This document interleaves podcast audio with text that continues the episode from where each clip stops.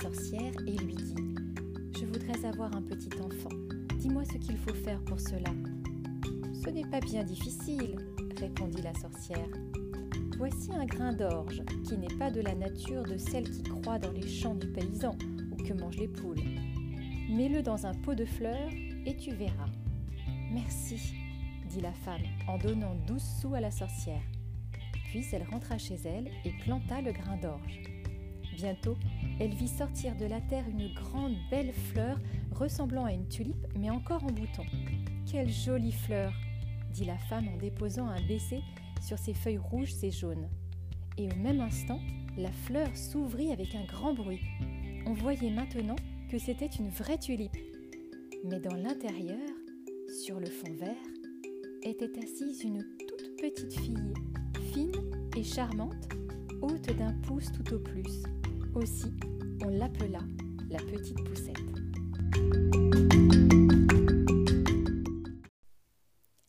Elle reçut pour berceau une coque de noix bien vernie, pour matelas des feuilles de violette et pour couverture une feuille de rose. Elle y dormait pendant la nuit, mais le jour, elle jouait sur la table où la femme plaçait une assiette remplie d'eau entourée d'une guirlande de fleurs. Dans cette assiette nageait une grande feuille de tulipe sur laquelle la petite poussette pouvait s'asseoir et voguer d'un bord à l'autre à l'aide de deux crins blancs de cheval qui lui servaient de rames. Elle offrait ainsi un spectacle charmant. Et puis elle savait chanter d'une voix si douce et si mélodieuse qu'on n'en avait jamais entendu de semblable. Une nuit, pendant qu'elle dormait, un vilain crapaud entra dans la chambre par un carreau brisé. Cet affreux animal, énorme et tout humide, sauta sur la table où dormait Poussette, recouverte de sa feuille de rose. Quelle jolie femme pour mon fils, dit le crapaud. Il prit la coque de noix et, sortant par le même carreau, il emporta la petite dans le jardin. Là coulait un large ruisseau, dont l'un des bords touchait à un marais. C'était dans ce marais qu'habitait le crapaud avec son fils. Sale et hideux, ce dernier ressemblait tout à fait à son père. Quoi? Quoi? S'écria-t-il en apercevant la charmante petite fille dans la coque de noix. Ne parle pas si haut, tu la réveillerais, dit le vieux crapaud. Elle pourrait encore nous échapper, car elle est légère comme le duvet du cygne. Nous allons la placer sur une large feuille de badane au milieu du ruisseau. Elle sera là comme dans une île et ne pourra plus se sauver. Pendant ce temps, nous préparerons au fond du marais la grande chambre qui vous servira de demeure. Puis le crapaud sauta dans l'eau pour choisir une grande feuille de bardane, retenue au bord par la tige, et y plaça la coque de noix où dormait la petite poussette. Lorsque la pauvre petite, en s'éveillant le lendemain matin, vit où elle était, elle se mit à pleurer amèrement, car l'eau l'entourait de tous côtés et elle ne pouvait plus retourner à terre. Le vieux crapaud, après avoir orné la chambre au fond du marais avec des roseaux et de petites fleurs jaunes, nagea en compagnie de son fils vers la petite feuille où se trouvait Poussette pour prendre le gentil petit lit et le transporter dans la chambre. Il s'inclina profondément dans l'eau devant elle en disant Je te présente mon fils, ton futur époux. Je vous prépare une demeure magnifique au fond du marais. Quoi? Quoi? Quoi? Ajouta le fils. Ensuite, ils prirent le lit et s'éloignèrent, pendant que la petite poussette, seule sur la feuille verte, pleurait de chagrin en pensant au vilain crapaud et au mariage dont elle était menacée avec son hideux fils. Les petits poissons avaient entendu ce que disait le crapaud, et cela leur donna envie de voir la petite fille. Au premier coup d'œil, ils la trouvèrent si gentille qu'ils l'estimèrent bien malheureuse d'épouser le vilain crapaud. Ce mariage ne devait jamais avoir lieu. Ils se rassemblèrent autour de la tige qui retenait la feuille, la coupèrent avec leurs dents, et la feuille emporta alors la petite si loin sur la rivière que les crapauds ne purent plus l'atteindre. Poussette passa devant bien des endroits, et les oiseaux des buissons chantaient en la voyant. Quelle charmante petite demoiselle. La feuille, flottant toujours plus loin, plus loin, lui fit faire un véritable voyage. Chemin faisant, un joli papillon blanc se mit à voltiger autour d'elle et finit par se poser sur la feuille, ne pouvant admirer assez la jeune fille. Poussette, bien contente d'avoir échappé au vilain crapaud, se réjouissait de toute la magnificence de la nature et de l'aspect de l'eau, que le soleil faisait briller comme de l'or. Elle prit sa ceinture, et après en avoir attaché un bout au papillon, l'autre à la feuille, elle avança plus rapidement encore. Tout à coup, un grand hanneton vint à passer, et l'ayant aperçu, il entoura son corps délicat de ses pattes et s'envola avec elle dans un arbre. Quant à la feuille verte, elle continua à descendre la rivière avec le papillon qui ne pouvait s'en détacher. Dieu sait quelle fut la frayeur de la pauvre petite poussette quand le hanneton l'emporta dans l'arbre. Cependant, elle plaignait surtout le beau papillon blanc qu'elle avait attaché à la feuille et qui mourrait de faim s'il ne parvenait pas à s'en défaire.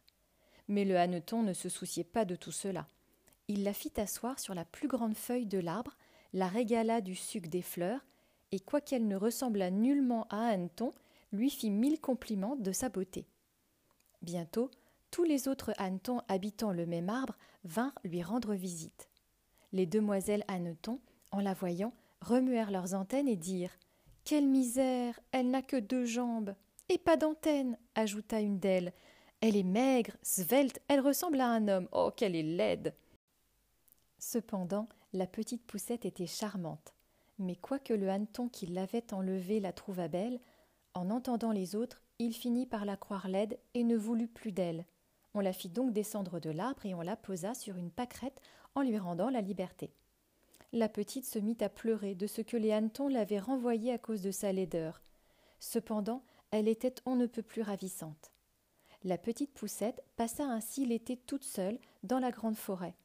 Elle tressa un lit de paille qu'elle suspendit au-dessus d'une feuille de bardane pour se garantir de la pluie.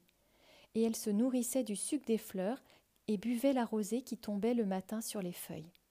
Ainsi se passèrent l'été et l'automne. Mais voici l'hiver, le long hiver si rude qui arrive. Tous les oiseaux qui l'avaient amusée par leurs chants s'éloignèrent, les arbres furent dépouillés, les fleurs se flétrirent, et la grande feuille de bardane sous laquelle elle demeurait se roula sur elle-même, ne formant plus qu'une tige sèche et jaune. La pauvre petite fille souffrit d'autant plus du froid que ses habits commençaient à tomber en lambeaux. Bientôt arrivèrent les neiges, et chaque flocon qui tombait sur elle lui produisait le même effet que nous en produirait à nous toute une pelletée. Bien qu'elle s'enveloppât d'une feuille sèche, elle ne pouvait parvenir à se réchauffer elle allait mourir de froid. Près de la forêt se trouvait un grand champ de blé, mais on n'y voyait que le chaume hérissant la terre gelée.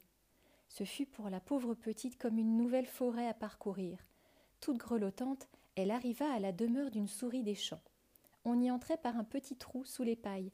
La souris était bien logée, possédait une pièce pleine de grains, une belle cuisine et une salle à manger. La petite poussette se présenta à la porte comme mendiante et demanda un grain d'orge, car elle n'avait rien mangé depuis deux jours. Pauvre petite, répondit la vieille souris des champs, qui, au fond, avait bon cœur. Viens manger avec moi dans ma chambre, il y fait chaud. Puis elle se prit d'affection pour Poussette et ajouta Je te permets de passer l'hiver ici, mais à condition que tu tiennes ma chambre bien propre et que tu me racontes quelques jolies histoires, je les adore. La petite fille accepta cette offre et n'eut pas à s'en plaindre. Nous allons recevoir une visite, dit un jour la vieille souris. Mon voisin a l'habitude de venir me voir une fois par semaine. Il est encore bien plus à son aise que moi. Il a de grands salons et porte une magnifique pelisse de velours. S'il voulait t'épouser, tu serais bien heureuse, car il n'y voit goutte. Raconte-lui tes plus belles histoires. Mais Poussette n'avait pas trop envie d'épouser le voisin. Ce n'était qu'une taupe. Couverte de sa pelisse de velours noir, elle ne tarda pas à rendre sa visite. La conversation roula sur ses richesses et sur son instruction, mais la taupe parlait mal des fleurs et du soleil, car elle ne les avait jamais vues. La petite poussette lui chanta plusieurs chansons, entre autres Hanneton, vole, vole, vole, et Quand le moine vient au champ.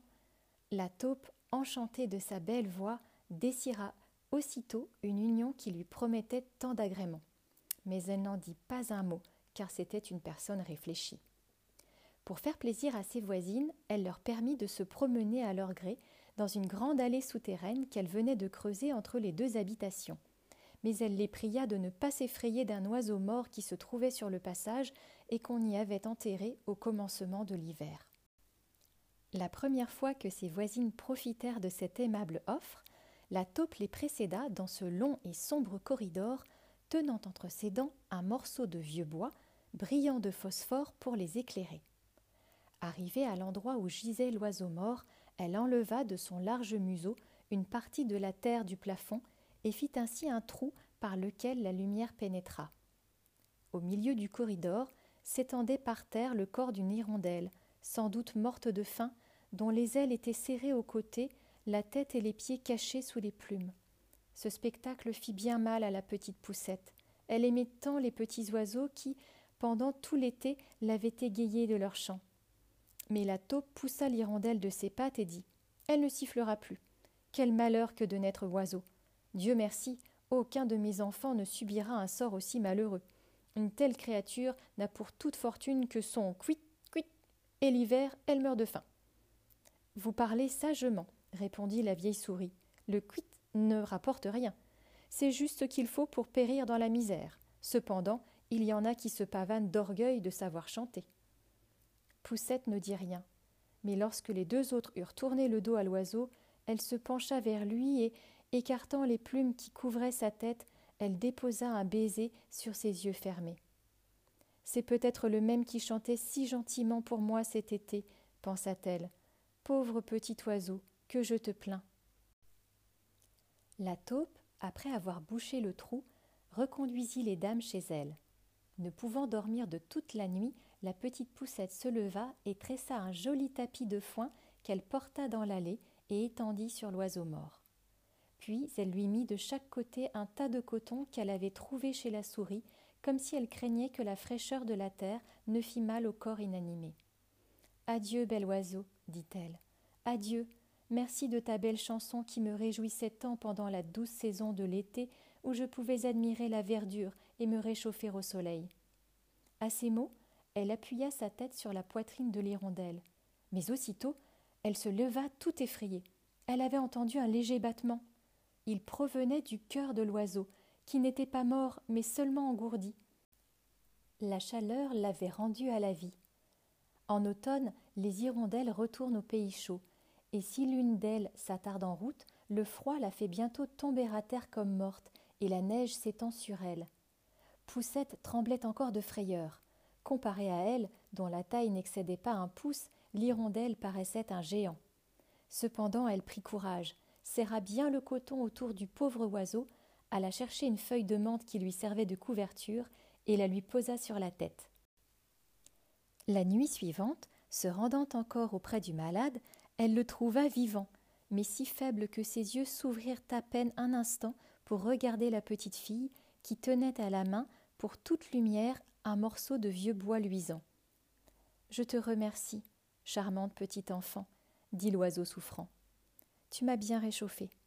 Dans peu, je reprendrai toutes mes forces et je m'envolerai dans l'air aux rayons du soleil. Hélas, répondit Poussette, il fait froid dehors, il neige, il gèle. Reste dans ton lit, j'aurai soin de toi. Ensuite, elle lui apporta de l'eau dans une feuille de fleur.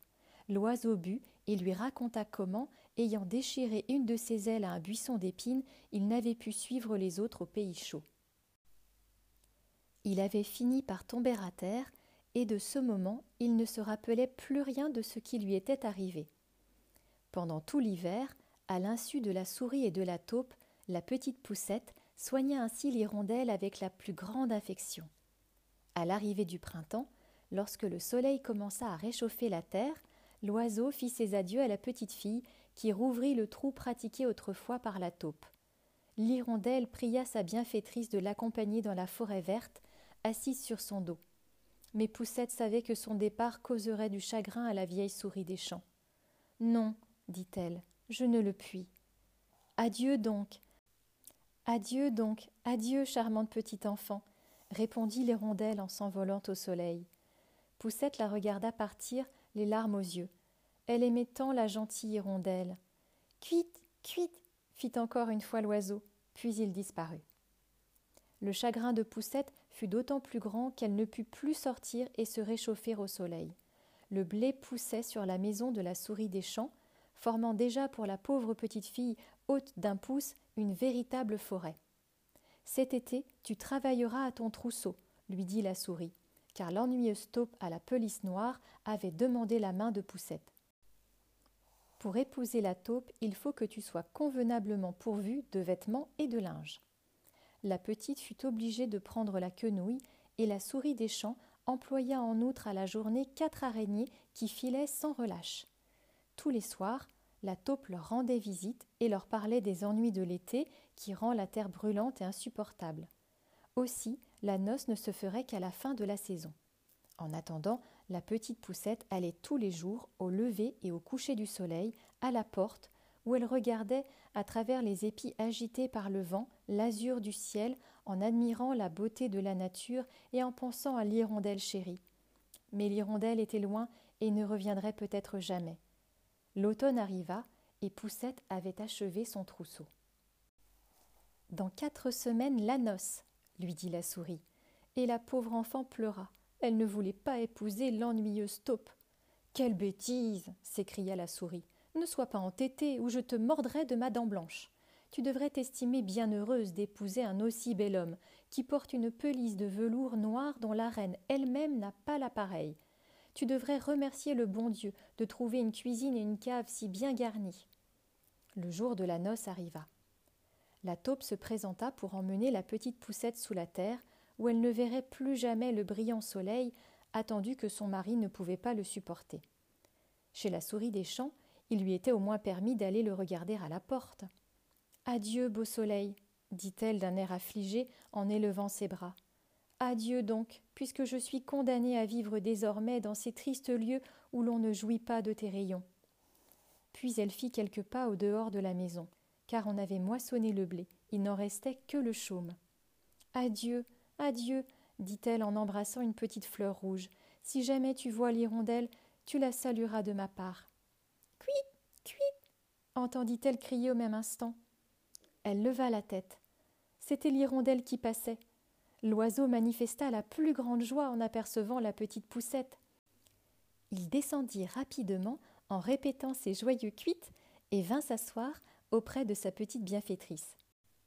Celle-ci lui raconta comment on voulait lui faire épouser la vilaine taupe qui restait sous la terre, où le soleil ne pénétrait jamais. En faisant ce récit, elle versa un torrent de larmes. L'hiver arrive, dit l'hirondelle. Je retourne au pays chaud. Veux-tu me suivre? Tu monteras sur mon dos et tu t'y attacheras par ta ceinture. Nous fuirons loin de ta vilaine taupe et de sa demeure obscure, bien loin au-delà des montagnes, où le soleil brille encore plus beau qu'ici, où l'été et les fleurs sont éternelles. Viens donc avec moi, chère petite fille, toi qui m'as sauvé la vie alors que je gisais dans le sombre corridor à moitié morte de froid. Oui, je te suivrai, dit Poussette.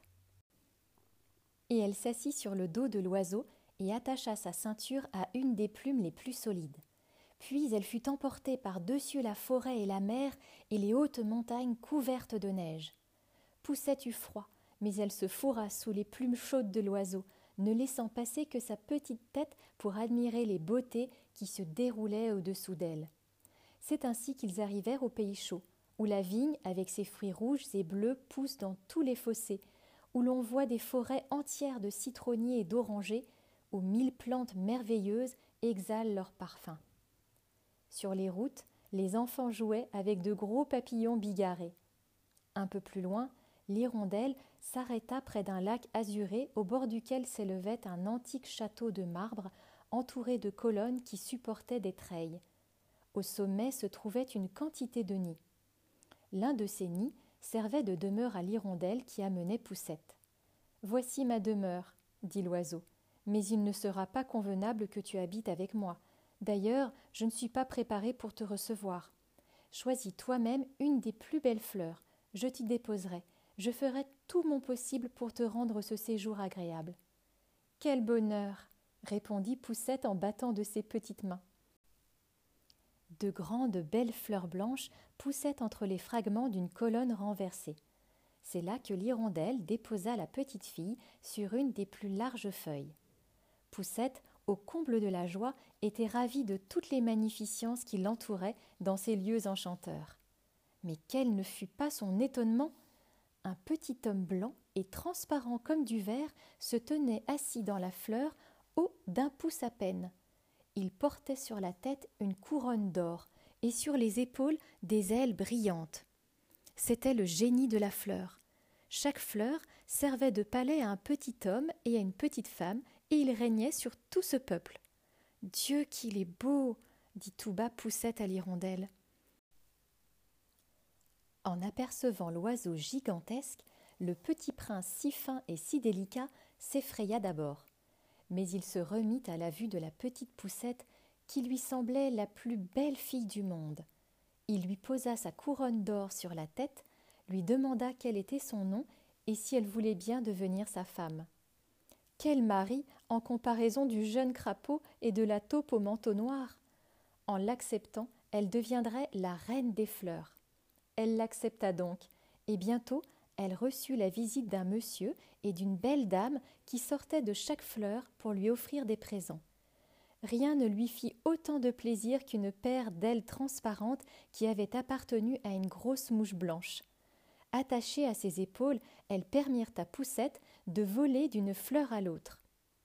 Pendant ce temps, l'hirondelle, dans son nid, faisait entendre ses plus belles chansons.